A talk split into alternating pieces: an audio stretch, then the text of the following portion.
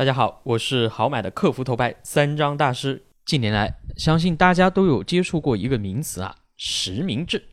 那听到这个词的时候，有没有觉得毛骨悚然？可不可怕？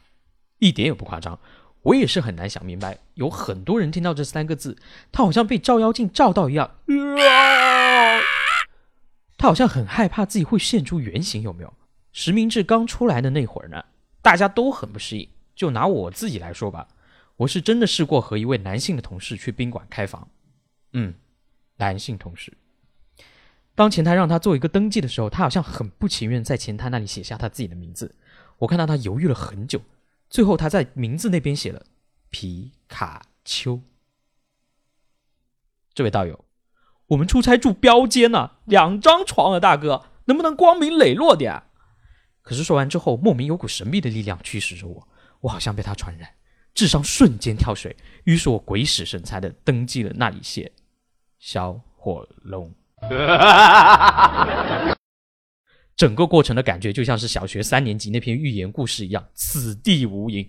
什么叫欲盖弥彰啊，兄弟？我偷瞄到前台服务员的眼光变得越来越不对劲，你猜怎么着？然后他翻箱倒柜找出两个 bling bling 闪闪发光的橡胶制品，微笑着递给我们，很甜美的说：“本店关爱月健康性行为，请皮卡丘和小火龙出示一下你们的身份证。”有一段时间呢，我就是调到了外呼组去工作。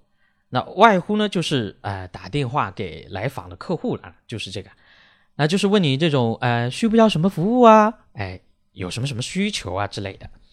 那进来呢，私募有一个新的法规嘛，那必须是和客户确认你是不是一个合格的一个投资者，要做一个认定，需要实名认证过后呢，以证明您是知道这个投资。是要有一个三百万的一个金融资产，或者是连续啊三年内是超过一个五十万的一个年收入的。那各大网站也是响应国家的号召，现在无论你是去哪个更正规的一个私募网站上，都是会有这么一个东西的。那我们公司也不是那种盲目推销的那种啊，就是如果没有在网站上留下信息，是不会给你打电话的。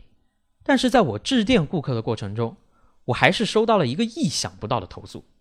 你们公司怎么回事啊？怎么有这么过分的？随便上去看一看也要留个人信息，你们是犯法，你知不知道？就是想靠客户的信息来推销啊！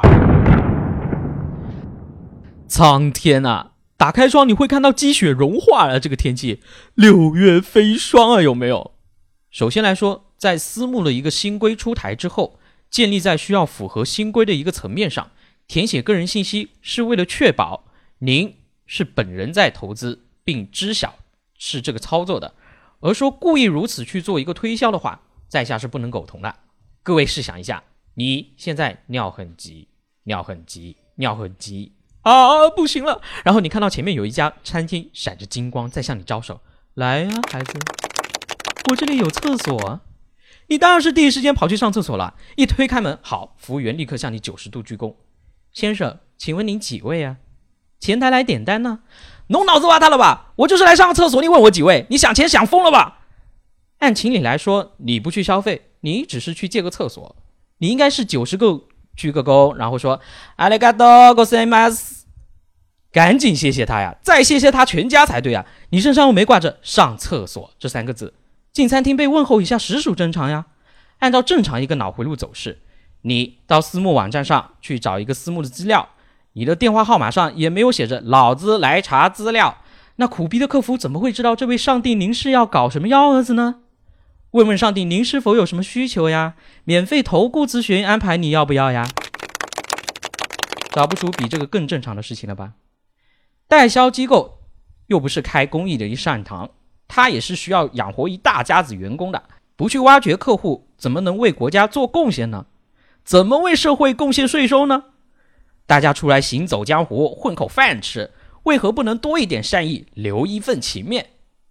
各位听众，如果下次接到销售的电话，呼吁大家礼貌拒绝，Love and peace，共筑和谐社会啊！